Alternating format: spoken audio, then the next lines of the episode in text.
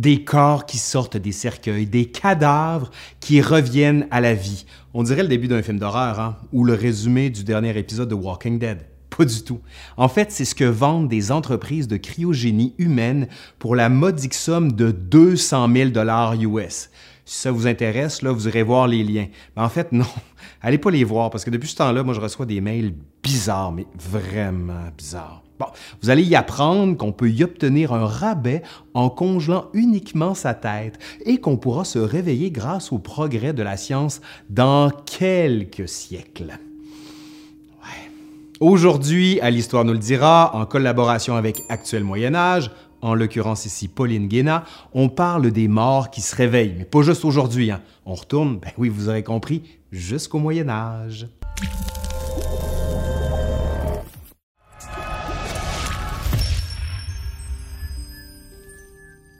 Pour un historien, c'est assez drôle parce que le réveil des cadavres est aussi l'une des images religieuses les plus répandues du Moyen Âge. C'est l'image classique du jugement dernier, ben oui, qu'on retrouve sur le fronton de toutes les grandes cathédrales. Vous savez, ce moment où la fin du monde arrive, les trompettes de l'Apocalypse sonnent et tous les morts se relèvent de leur tombeau pour être jugés. Dans certaines représentations, ils sont déjà dans un état de décomposition avancé, avec le squelette qui dépasse et d'autres détails sympathiques. Hein. Mais si les entreprises de cryogénie humaine se développent bien, on pourrait peut-être leur conseiller de racheter les frises médiévales pour les accrocher au fronton de leur siège social. Et bien sûr, d'embaucher des médiévistes pour des plans de com.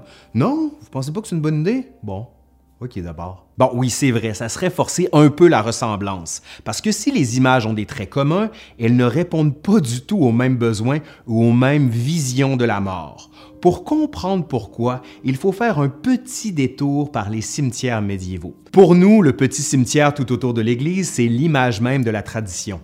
Et pourtant, lorsqu'il s'impose entre le 10e et le 11e siècle, il faut imaginer les cimetières comme une grande nouveauté que les clercs ont mis des siècles à faire respecter. Durant le Haut Moyen Âge, on enterrait ces morts dans des nécropoles séparées des espaces d'habitation, tandis que les élites avaient des tombes particulières dans leurs propriétés. C'est au 9e siècle seulement que le mot cimetière apparaît. Il désigne un espace nouveau autour de l'église, consacrée comme elle, entourée d'une petite clôture, parfois dotée de quelques aménagements, des lanterneaux morts allumés ou des colonnes de pierre ou bien des croix, mais seulement au coin et au centre. Pas question de mettre une petite croix sur chaque tombe, car à cette époque, les cimetières sont des espaces communs où les tombes sont indifférenciées. Régulièrement, d'ailleurs, on laboure la terre du cimetière, on récupère les os des corps qui se sont complètement décharnés, et puis on les range dans des ossuaires pour faire de la place aux nouveaux. Évidemment, ces pratiques sont complètement différentes des nôtres, nous qui attachons tant de place aujourd'hui à l'individu et à l'identité. C'est d'ailleurs l'un des arguments de vente des entreprises de cryogénie qui ne font que la tête. Elle rappelle que c'est là le siège de l'identité, un argument qui ne marcherait absolument pas au Moyen Âge central. L'autre spécificité des cimetières, c'est que pour la première fois depuis des siècles, des autorités se saisissent à grande échelle de la gestion des cadavres. Tout au long des 11e et 12e siècles, on rappelle que le cimetière est un espace sacré. Pas le droit d'y faire du business, pas le droit d'y danser, pas le droit d'y manger. C'est clair, là? Toutes les pratiques sociales qui animent les cimetières doivent être encadrées dans un but précis. Séparer clairement l'espace des vivants et celui des morts. Les inhumations alternatives ne sont donc plus possibles. Les autorités ecclésiastiques rappellent que les baptisés n'ont pas le droit de se faire enterrer hors des cimetières. Dans l'actuel nord de la Pologne, qui est alors un front de christianisation dynamique, on ordonne de déterrer les païens qui se sont convertis pour les mettre dans des cimetières, quitte à les séparer de leur famille. Hein. Car l'Église est en train de mettre en pratique l'idée d'une communauté chrétienne. Or, dans une communauté, on fait son salut en commun. Faire son salut, c'est bien là qu'est la différence centrale entre les promesses de la cryogénie et celles du jugement dernier. Au Moyen Âge, on a l'idée que le corps doit pourrir et disparaître pour que l'âme puisse être sauvée, et que le but est justement de quitter ce monde.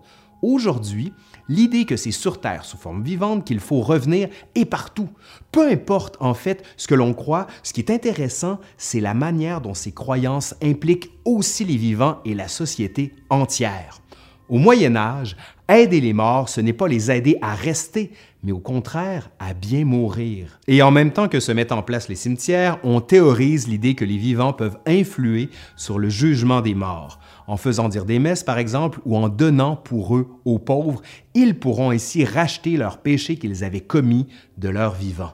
Cette idée répétée de sermon en sermon fait son chemin dans la société, si bien que lorsque les vivants racontent avoir vu des fantômes, ils disent que les fantômes réclament des messes et des dons aux pauvres en leur nom. En deux siècles, les revenants ont maintenant adapté leurs revendications.